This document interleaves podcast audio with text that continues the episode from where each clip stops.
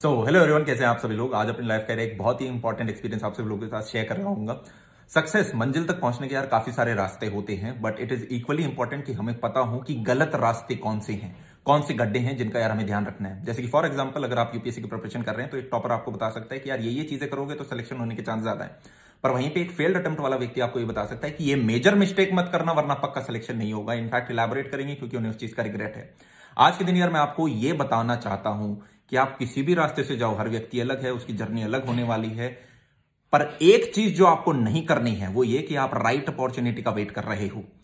जो भी आपके पास अवेलेबल रिसोर्सेज हैं, उन्हें कलेक्ट करो और आज शुरुआत करना यार बहुत ज़रूरी है। एक चीज़ आपको समझनी पड़ेगी, अगर आपको बड़ा खेलना है, बड़ी सक्सेस चाहिए तो आपको उस डोमेन में ज़्यादा आपकी प्रोबेबिलिटी है जहाँ पर कम लोग जा रहे हैं।